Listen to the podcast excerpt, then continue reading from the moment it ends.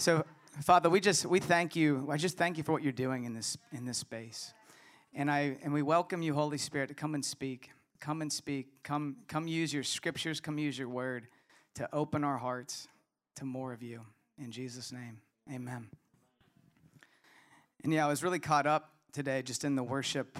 You know, even the song, I want to know how high, how deep, how wide is the love of Christ. Yeah, I want to know it. And I'm, I'm hoping today that through what I'm sharing with you all, like that's the goal. Would you would we all together grow and learn and understand the love of Christ that has captured captured each and every one of us. And if it hasn't captured you, I bet today it will. And and would we know it? The depth of his heart? Would we know the sacrifice that he made and the value of our own lives because because of his death and resurrection? Um, and so I'm, I'm, hopeful that that will come through today in what I'm sharing. Um, my title for today's message is A Different Kind of King. And I want to talk about Jesus as King. And, and really, you know, I, have been sharing a bit about the book of Revelation, and so I'm going to get into that a bit because we see Jesus as King um, in that book. And we've been, of course, sharing through Easter about Christ's death and resurrection and, and I, I want to share about that component as well, how it establishes and shows Jesus as King, King of the earth, Lord of lords, King of kings, King of the Jews, and now King over this, over the world.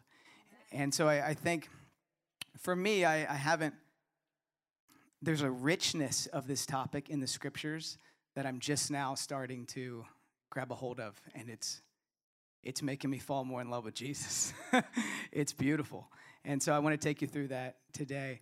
Um, I, uh, so when I, just a quick story, uh, when I first got married, uh, my wife and I, I was the, the grocery guy, right? So my wife would, she was, she's a better chef than me.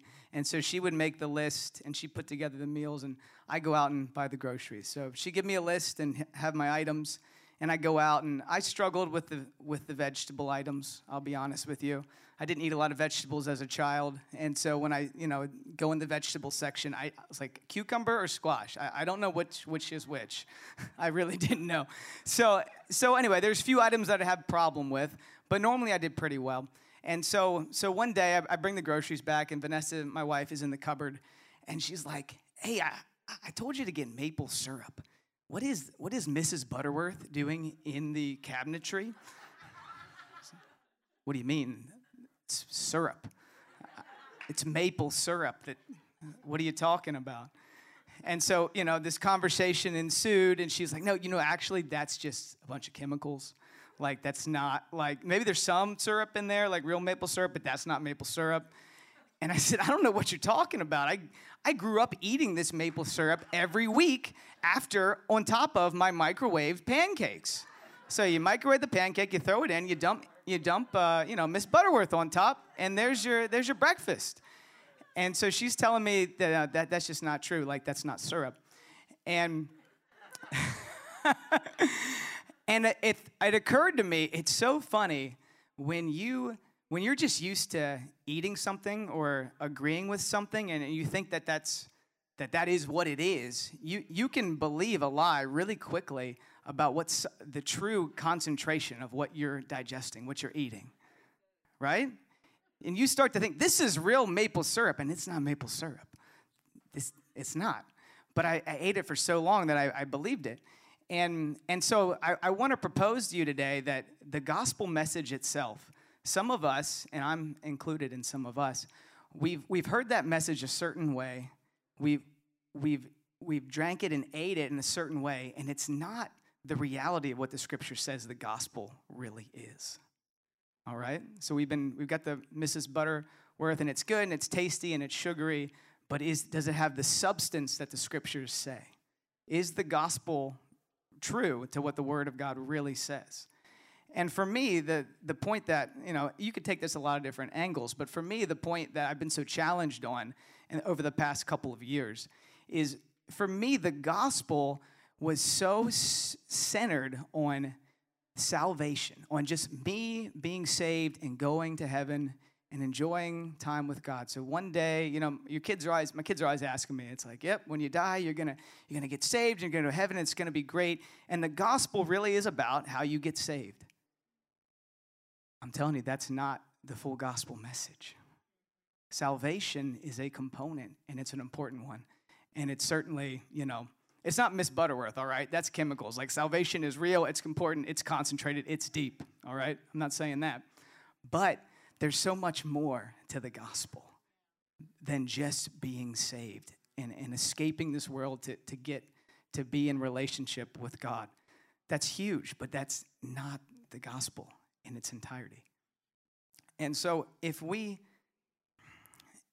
if we see the gospel as just salvation, then we will only see Jesus as a savior.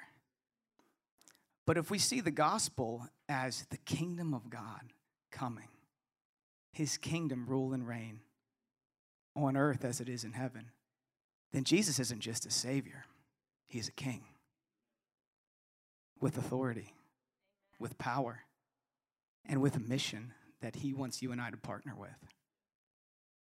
See, one can be a bit passive. The salvation message taken in the wrong way can be very passive. It can be very, well, I'm saved, I'm in, and I hope a few other people learn about it, and that'll be great. They'll come with me, you know, and grandma will be there and be great.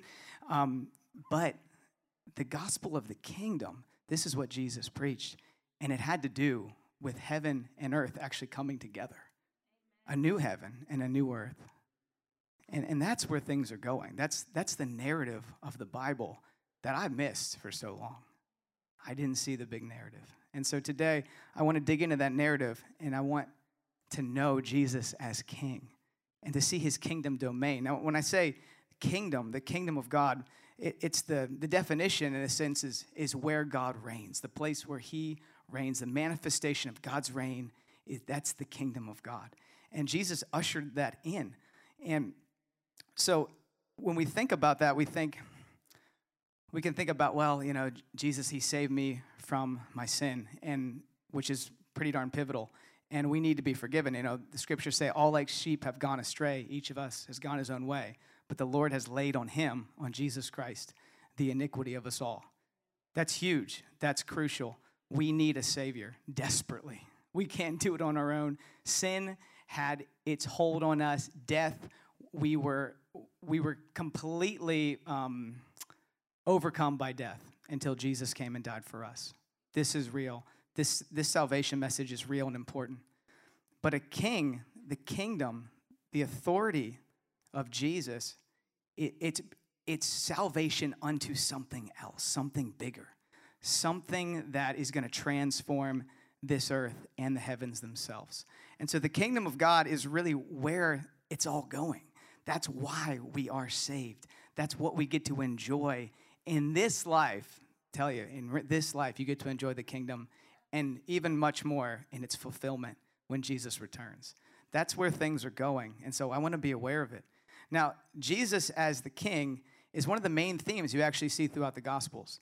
And I, I challenge you, go and look at the Gospels and, and view it in that lens. You will be amazed at what you find. Even in the book of Matthew specifically, the book of Matthew starts out with the, the genealogy of Jesus and it connects him in that genealogy to King David. And they're saying this Jesus is the Messiah who's coming to rule as King of the Jews, just as they said he would from the line of David. Now, if you remember in the very first chapter of, of Matthew, the, who comes? The wise men show up. And who are they looking for?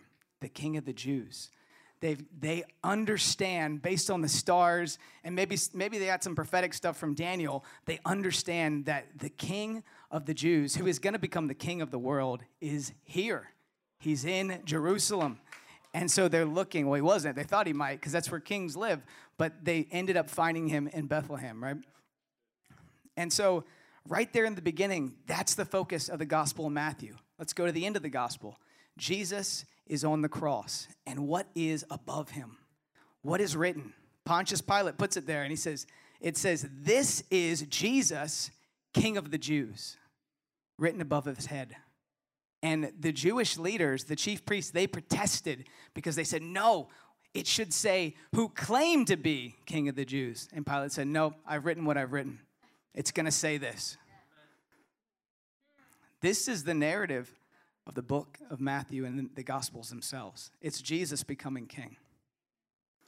So let's look at Pilate a second. So, Pilate, Pontius Pilate, he was the governor of the Roman province of Judea, Rome, the Roman Empire was vast at that time, and they were the oppressors, right, over Jerusalem and that area um, in that day.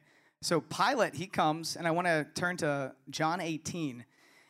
In John 18, Pilate comes and he he has is putting Jesus on trial. And he wants to understand, just like today, the nations want to know who is this Jesus?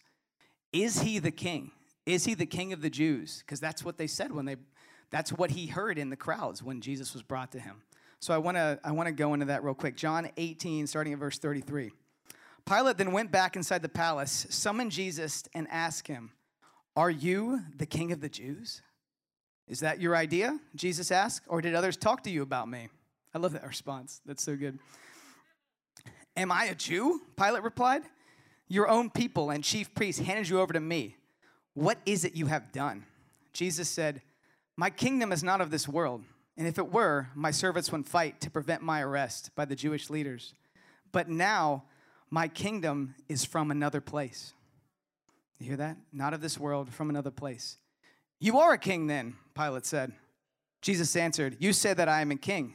In fact, the reason I was born and came into the world is to testify to the truth. Everyone on the side of the truth listens to me. What is truth? retorted Pilate. So he's challenging, he wants to understand Jesus' kingship, and he can't understand it because there's not a world example for Pilate to understand who this king is. And Jesus is saying, My kingdom is not of this world. It's not of it. You, you, you can't, you don't understand. Like you, Pilate's confused because why is Jesus not fighting back? Why are his why aren't his men and women fighting to stop what's about to happen to him? He doesn't get it. And Jesus says, Because my kingdom's not of this world. And in fact, my kingdom's not under assault. It's being established right now in this moment. And the kings of the earth, including you, don't know what to do with it because it's a completely different kingdom, because I'm a completely different king.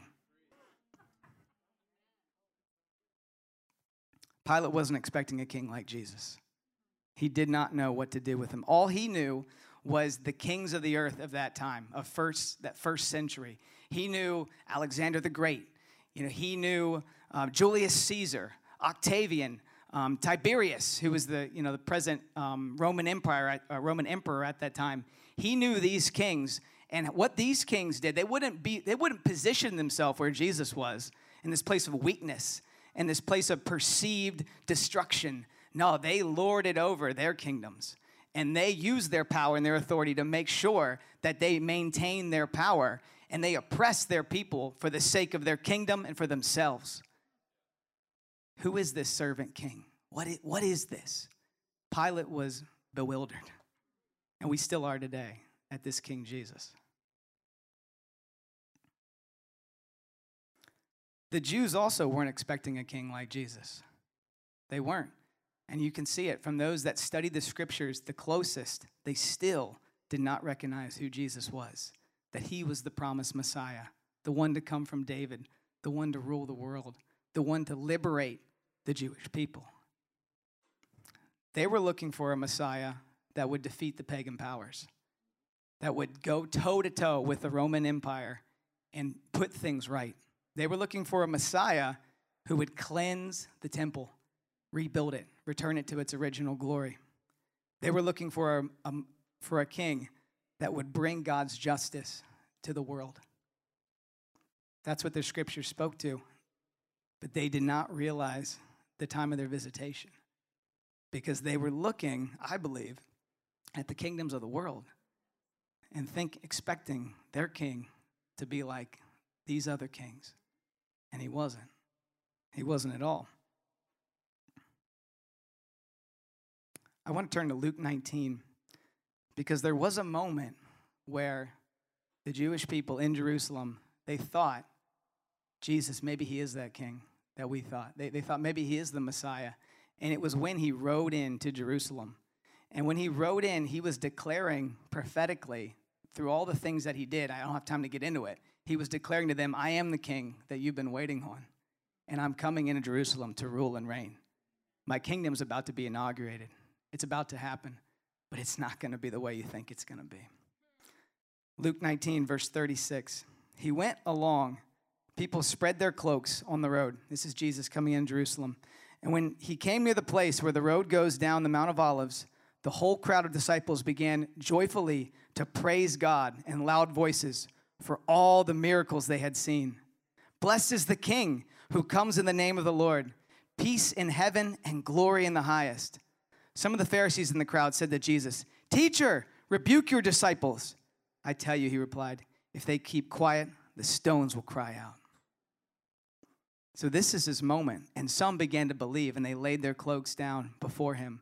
But what Jesus did next in his death and his crucifixion and, and even his resurrection, it bewildered them. Even first century Jewish, Jewish people did not foresee a king that would actually come and die and be resurrected.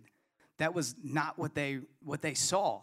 And, and they believed the resurrection was something that was going to happen right at the very end, like we see in Revelation when, when all are raised. They did not know that, that God Himself was going to come and be raised before the end and be the sacrifice, the sacrificial lamb that they needed to pardon their sin. They had no clue. And so you kind of get why they didn't understand what was going on. And but you see Jesus coming in and he's this new king and what is he doing?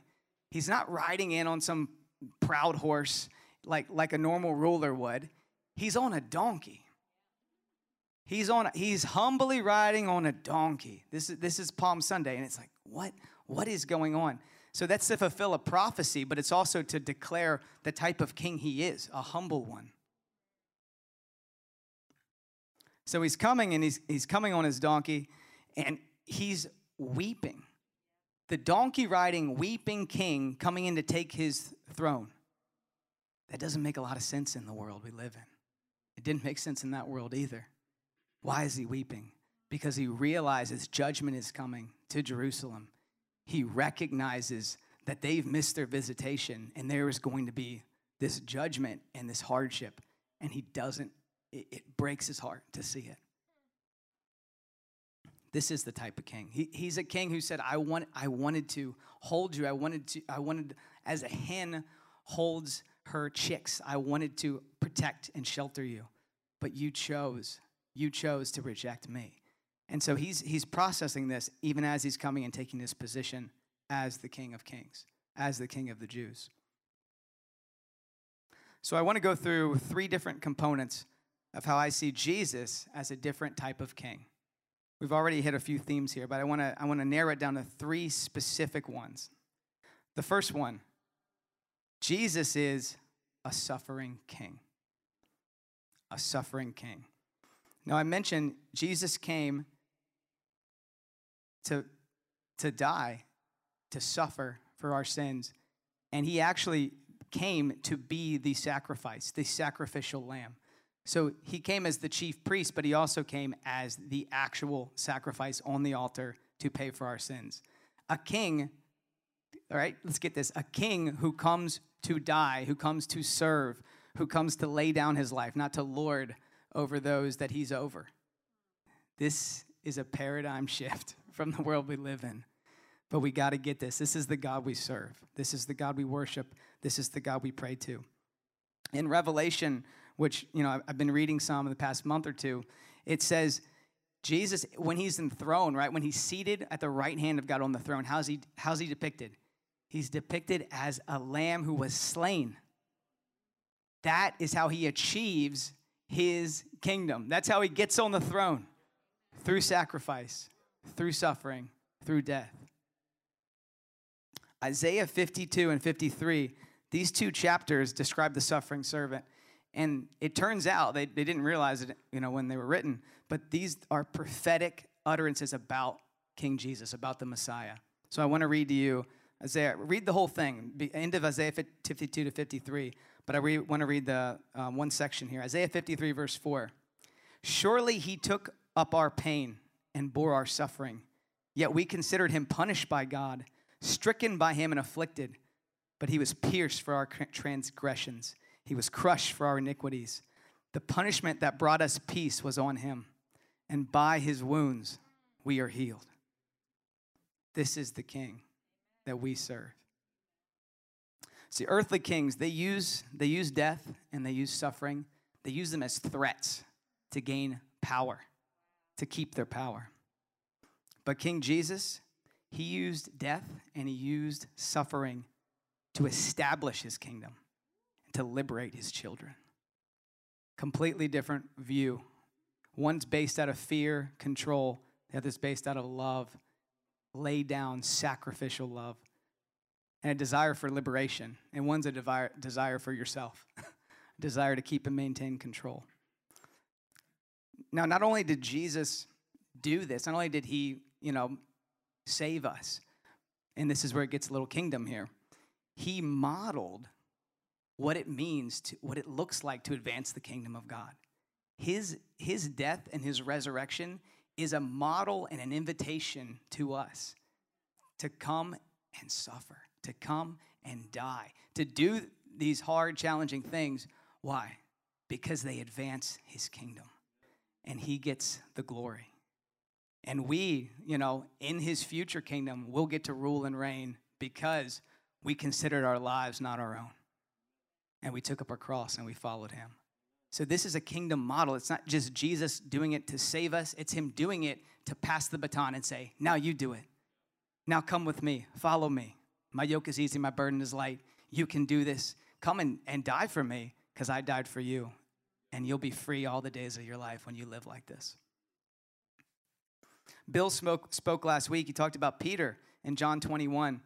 And Peter comes, you know, and Jesus is restoring him. And I want to just turn to that real quick. So Jesus is restoring Peter after his resurrection, and Peter's gonna going to lead the church, right? And he's he's restoring. Peter has forsaken the Lord. He's walked away, but God's restoring him, saying, "No, you're the lead man. You're gonna do this." And what is he? He gives them the weird, the weird prophetic word that Bill spoke to us last week. It's John 21, verse 18. Very, very truly, I tell you, is Jesus talking to Peter. When you were younger, you dressed yourself and went where you wanted. But when you are old, you will stretch out your hands, and someone else will dress you and lead you to where you, where you do not want to go. How's that for, for a prophetic word, right? I'm like, what? Jesus said this to indicate the kind of death in which Peter would glorify God. Then he said, Follow me. Follow me. Here's the death you're going to die when you follow me. Come follow me. Let's do this kingdom thing. Let, let's see my kingdom come manifest, but you're going to do it the way I did it the servant suffering king. That's exactly how you're going to establish the kingdom. Not by trying to get your influence, your control, keep your power. No, you're going to do it my way and the kingdom will flourish. And it did. And it wasn't just Peter, all the apostles, just about all of them except John, they all went through, well, they all went through suffering, and most of them lost their lives for the, for the sake of the gospel. Paul hits on this theme in 1 Corinthians 4. And he's, he's talking in 1 Corinthians 4, starting at verse 8, about true apostleship. What's it really look like to be an apostle?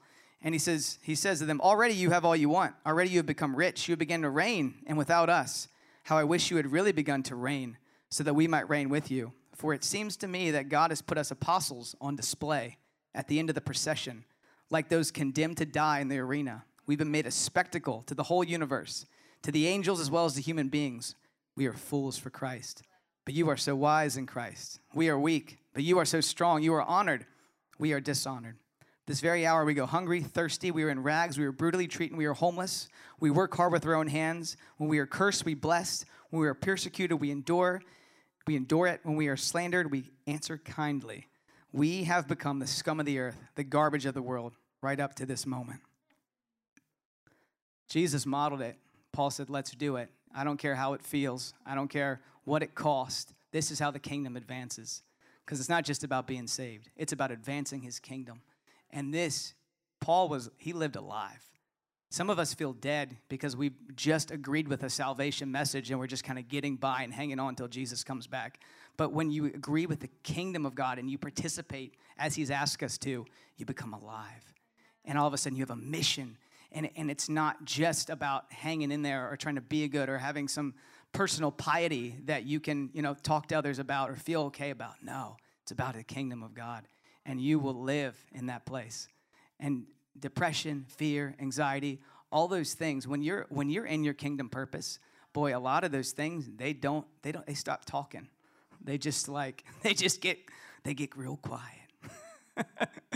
and so i don't even know why i said that but I, I feel it i feel that in my own life those things get quiet when i'm walking in my kingdom purpose um, so first very first one um, jesus is a suffering king second point jesus is a just king. A just king. Very important. He's a just king. Earthly kings, they promise justice, but ultimately they do the same thing I said earlier. They use their authority to establish order and preserve their own control. They are actually themselves enslaved to sin, and so they cannot actually fulfill their kingly duties without some sort of transformation, which we all know is only in Christ. Now, when I was, uh, this, I don't know when this was, maybe January, I was reading lots of books to my kids, and I had my daughter who Fern, she's six years old, and we were we were reading um, this storybook, and it had all these different fables and tales and all these things from like old old days. And so I'm reading to her the story of the Little Mermaid, and so we're sitting there reading it on the train, and and it's like I'm like, oh, this story's kind of messed up. Like, I forgot what Little Mermaid was all about. And um, so we're reading it, and it's getting kind of weird. And, and, and it gets to a point where, if you know the story, you know, you have the sea witch lady, Ursula, and, and the fable's a bit different than the actual movie, but um, she, she basically promises Ariel, the mermaid, um, like that she can become a human if Ariel gives her a certain, gives her her voice, right? Gives her if you, you exchange this, I'll give you what you need. I'll fulfill your desires. I'll give you the justice you deserve, which is to be a princess, to be in the kingdom, to have the prince. And so she cuts a deal with a witch. Um, Ariel does in order to obtain these promises that the powers of darkness are offering to her. All right. So deals cut, and in the in, as I'm reading this, you know, the deal falls through in the actual fable. So they're, they're, you know, she's trying to be, you know, win the prince over, but he, he likes this other gal and it's not working. And, you know, so he gets married to this other woman and she's like, oh, she's freaking out, like, what am I gonna do? And then at the end, I'm reading this to Fern the whole time. I'm like, gosh, what am I reading? At the very end, she, instead of like the Disney movie where everything works out and she gets the prince and I, I don't even know what happens, but something better, right? she walks into the ocean and becomes sea foam. That's the end of the story. She walks in the ocean, she becomes sea foam. That's the curse. And so I'm reading this and I'm reading it to Fern, and she's like, she's like, what? Can, can, can you read that again? And I was like, and then she went to the ocean and she turned into sea foam. And Fern and I are looking at each other, and I'm just like, I shut the book and I'm like, that's why you don't cut deals with witches. That's now you know. This is not, I'm in a public place, by the way. I'm like, next story, next story. I mean, it was weird. It was weird. Um, but I tell you that, that odd story be, because the, the kingdoms of this world and, the, and, and darkness itself, it will try to cut deals with you and it will say, Come and I'll give you justice. Come and I'll give you the things that you want. I'll make things right. I'll use my power, my authority to make your life what you want it to be. And you will always be disappointed. You will, you will have to give something you don't want to give, and it will always produce something that is not fulfilling or satisfying. That is what the kingdom of the world is like, and that is what the king of darkness is like, and that is not what our king is like. King Jesus, his kingdom he can deliver what he says he can do. He can deliver it. And I know it because he paid for it with his own blood, with his own life. And he walked in our shoes.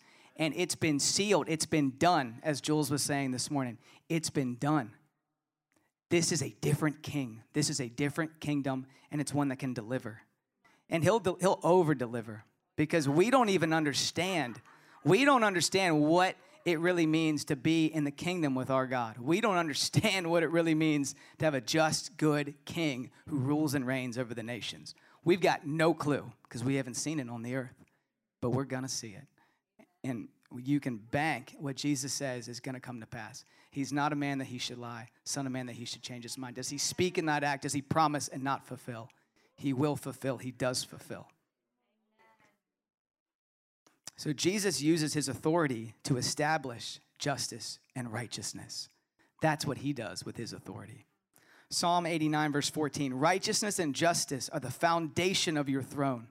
Love and faithfulness go before you. It's the foundation of his throne. That's why, that's what he does with the authority that he has, is execute righteousness and justice.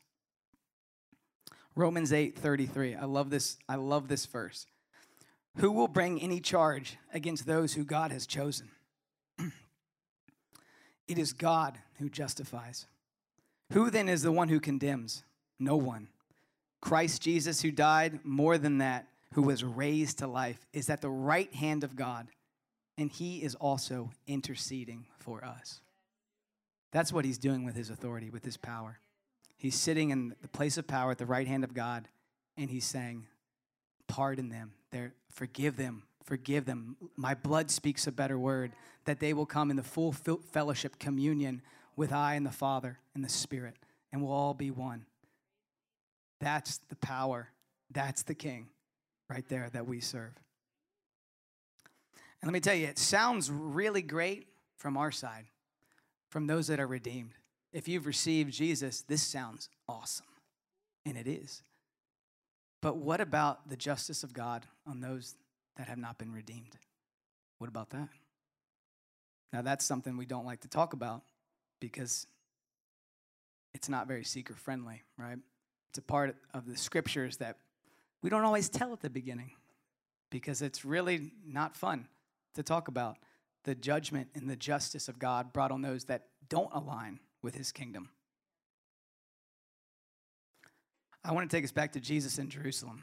What's he doing when he enters in? He's weeping. This is the heart of God, not to bring destruction, not to bring death, to restore, to redeem. That's why he does everything he, he does. We have to keep his heart at the forefront when we talk about judgment. But even in that, what does he do? He declares judgment over Jerusalem, and it happens. The, the temple's ransacked, the whole, I mean, Jerusalem is utterly destroyed in 70 AD. Everything that Jesus said would happen, it does. See, he's the Lamb of God, but he's also the Lion of the tribe of Judah. And he is a just God. But there's nothing in his justice that's cruel, that's bad. His heart is good. And it's tough because we see kings on this earth and they don't model that. And we have a hard time understanding that our God is like that when we read the book of Revelation, when we read these storylines, and they're tough to grapple with. I mean, I, I have a hard time grappling with them myself. You know, my, my wife, she had, um, she had a dream a few nights ago, and it was weird because I had the dream at the same time. It was a different dream, but same, same sort of parallels. Um, and in her dream, she was like, Colt, I saw this war going on, and it's like our prayers were, were, were helping like God to like win this war. And it was a war, so it, I mean, it wasn't fun. But at the end, it was like this beautiful sunset and like what the war achieved was completely beautiful.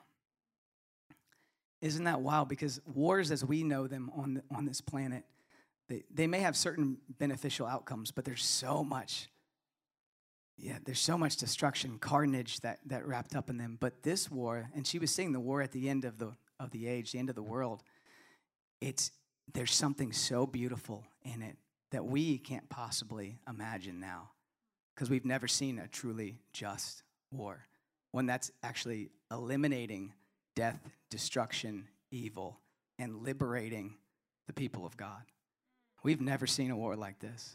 But it was it was crazy because she was like, it was beautiful. And I had a dream that same night. In my dream, I was fishing, which I like to fish, and I don't get to do. I have a lot of kids. I don't get to fish much. Um, but in, I was fishing with my daughter Lilu, which is funny because she's the warrior of the family.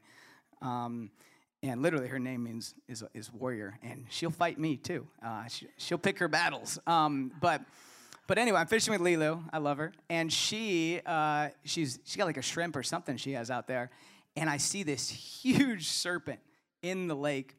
Grab this thing, And you know, if you're fishing, I don't know. We're in New York. I don't know how many you fish, but you know, you kind of you, you start to see your line sort of go under the water. And I'm like, oh, Lila, set the hook, set the hook. So she sets the hook, and I'm like, oh, you got him, you got him. He's hooked. But he's not coming out yet. I mean, he's huge. Like, you're, Lila's not going to pull this, this, you know, this serpent out. And I felt the Lord speak to me. I don't know if it was in the dream or it was in the morning. It was pretty close by, and say, that serpent, that's the devil. I've got him hooked. and I was like, yes, this is great. And let's pull him out. Let's pull him out. No, not yet. Not yet. Don't worry, he's hooked. I'm not going to pull him out yet. I got plans, big plans. I'm the king. And so all I do are good things. So when you get afraid and you get weary, when you feel like the enemy is testing you, pushing you, don't forget he's hooked. Don't forget, he didn't even realize what Jesus was doing on the cross. He got duped, and now God is using him to fulfill his own purposes. He's a tool in God's hand, he's not comparable. It's not like a left shoulder, right shoulder, like I'm gonna talk to you and uh, deceive you, and no, I'm the light, and we're gonna do. No, it's like God, King of Kings, Lord of Lords, devil, pawn in his hand to be used for his purposes. This is, this is the reality. This is the kingdom. He's got the keys, not the devil.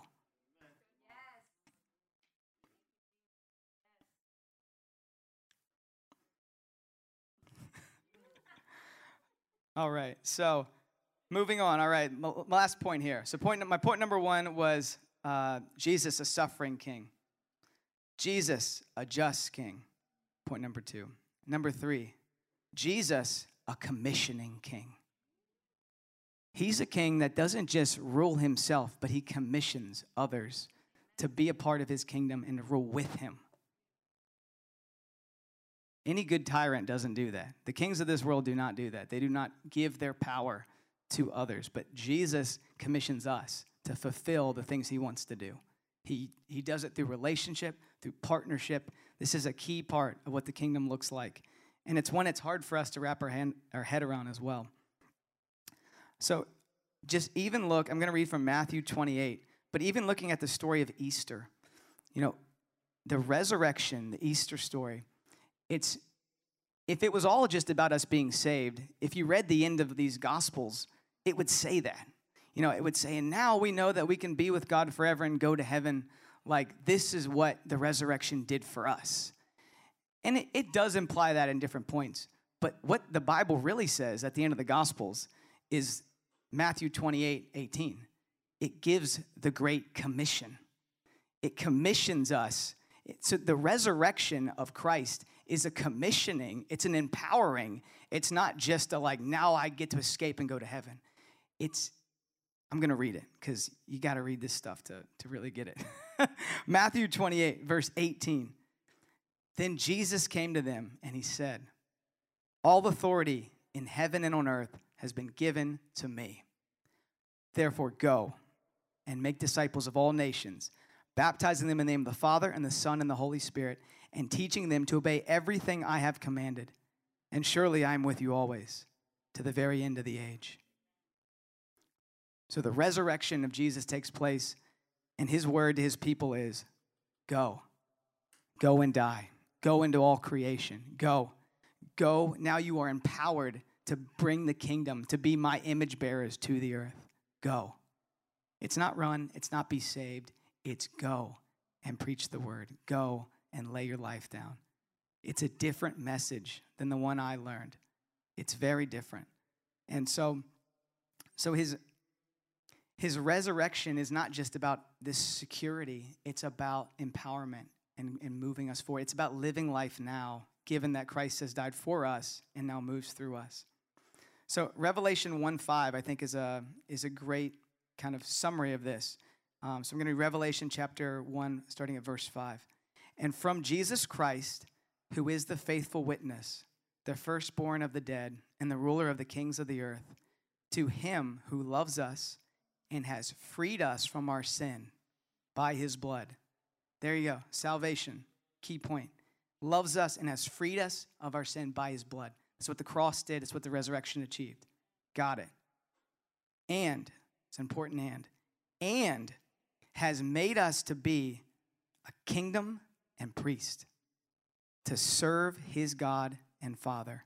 To him be glory and power forever and ever. So he says, You're saved. Your sins, your sins have been wiped away, wiped clean. But now I'm making you into kings and priests. And he is himself a king and a priest. He, he, in the order of Melchizedek, Jesus himself has been made a king as well as a priest. And now he's saying, now you are. Now you're to rule in this as in this kingdom as a king and a priest. There's a lot underneath that. I do not have time today to go into that. Maybe I'll get into that next week. But we have been called to be kings and priests. Not those escaping, not those hanging on for Jesus to come and fulfill what he's going to do. And he will fulfill what he's going to do. But he says, I want to partner with you. You're my kings, you're my priests. It's a very different message. He's a very different king. Worship team, could you all um, come up, please?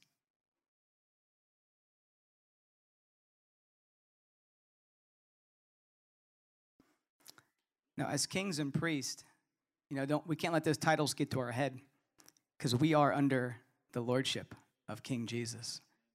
And I do feel sometimes we can do that and we can promote the authority that we have in God, and we shouldn't downplay it, not a, not a cent. We pray today for healing. We pray for the resurrection of the dead. We pray for we pray for his kingdom come, his will be done on earth as is in heaven. We believe that God has the power to do these things through us by him, right? We, we don't we do not downplay that reality. But we are under his lordship. And it, as king, his timing is what we trust and what we follow. We're following his leadership. And so when I say we're a king and a priest, sometimes people say, oh, awesome. But they want to go out and be kings and priests without a covering, without King Jesus, like over them. And they want to wield their authority. And you might see healings. You might see the miraculous. You might see all that stuff. God will move on some of those prayers. But are they following Jesus? And if they're not, they're not truly doing the kingdom work. Even a healing cannot be kingdom work. Is it, is it glorifying God? That's why Jesus healed. That's why he touched people. That's why, that's why demons fled to give glory to God, to give glory to Jesus. One of our primary mandates here at this house, and we have a, we're to have a, an, an, orientation for those that are new here after service. Really encourage you, um, if you're new, come to that. If you didn't sign up, you can come to that. Um, we're going to have a recording for those who can't make it. and some people are, are gone this week. Um, but we're going to talk about our, the foundation of this house is a house of prayer. We were made to pray.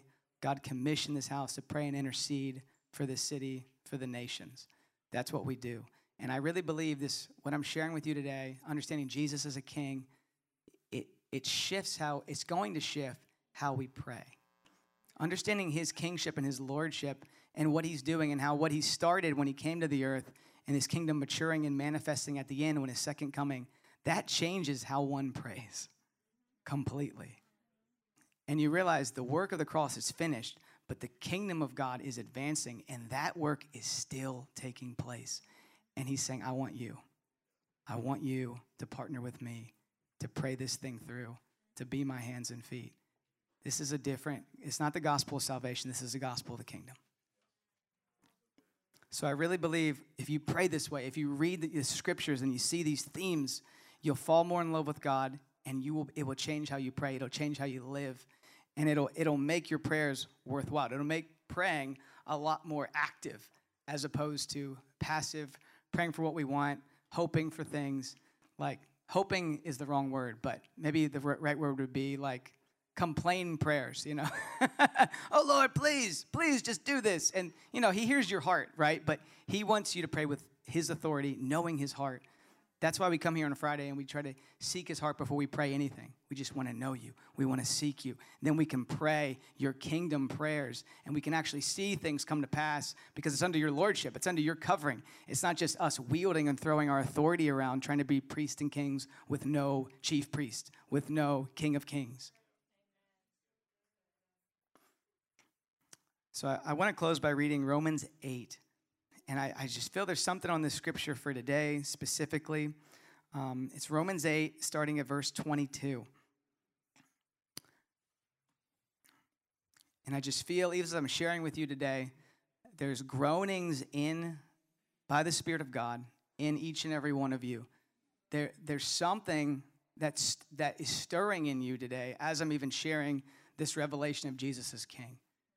Because you've been made to partner with him to see the fulfillment of his kingdom now.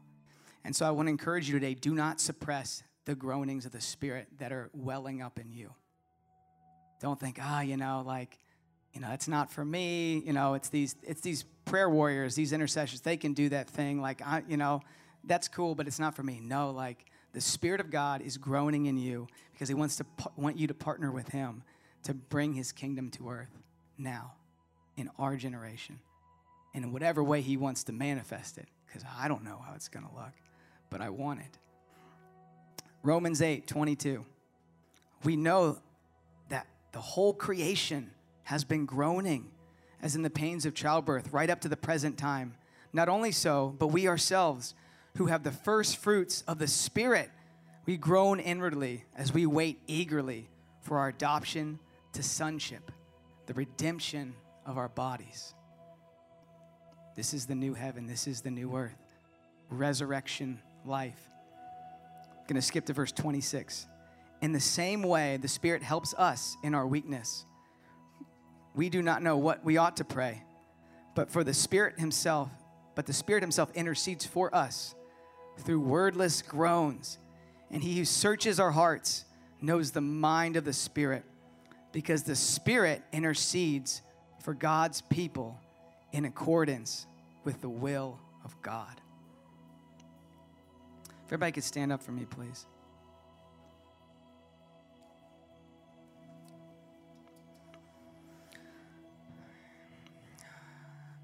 Holy Spirit, we just come and we agree with you right now. If you could, on Zoom, if you could stand up for me as well. Stand up wherever you're at on Zoom. Holy Spirit, we just, we come and agree with the groanings of your Spirit. We agree with the maturing of your kingdom. We agree, Father, to walk in your ways for this generation, in this moment. I ask right now that you would open our eyes to see the mission of the kingdom that you've given us corporately, individually, as a city, as a nation, as the nations of the earth under King Jesus. Open our eyes to see our kingdom purpose, our kingdom mission in God. God, I pray that you would transform our prayers, transform our thoughts, transform how we worship, Lord, that we would worship you as the majestic one, as the King of Kings, that we'd surrender to your lordship and agree with our sonship. Lord, we surrender to your lordship and we agree with our sonship. Sons and daughters adopted into your kingdom and given important roles to rule and reign, to partner with you, not only in the future, but now on the earth.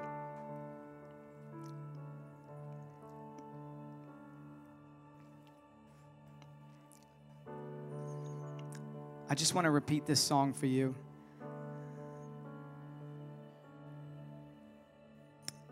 I think it's called Majesty. It's a song I listened to as a kid, and it just kept coming up in my heart when I was preparing this. Majesty. Worship his majesty. Unto Jesus be all glory and all honor and praise. Majesty kingdom authority flow from his throne unto his own, his anthem rise. So exalt, lift up on high the name of Jesus. Magnify, come glorify Christ Jesus the King. Majesty, worship his majesty. Jesus who died, now glorified King of all kings. Let's lift up a shout. We've got the King of all kings. He's ours and we're His. And He rules and reigns over the nations. I don't care what it looks like, I don't care what we see right now in the natural. He will come again. and He will save and redeem everything that's been lost, everything that's been taken. So, as we worship Him, I just want you to worship from that reality. Worship His majesty, worship His authority, worship Him that He sacrificed to bring us into His kingdom now and forevermore. In Jesus' name, let's worship Him.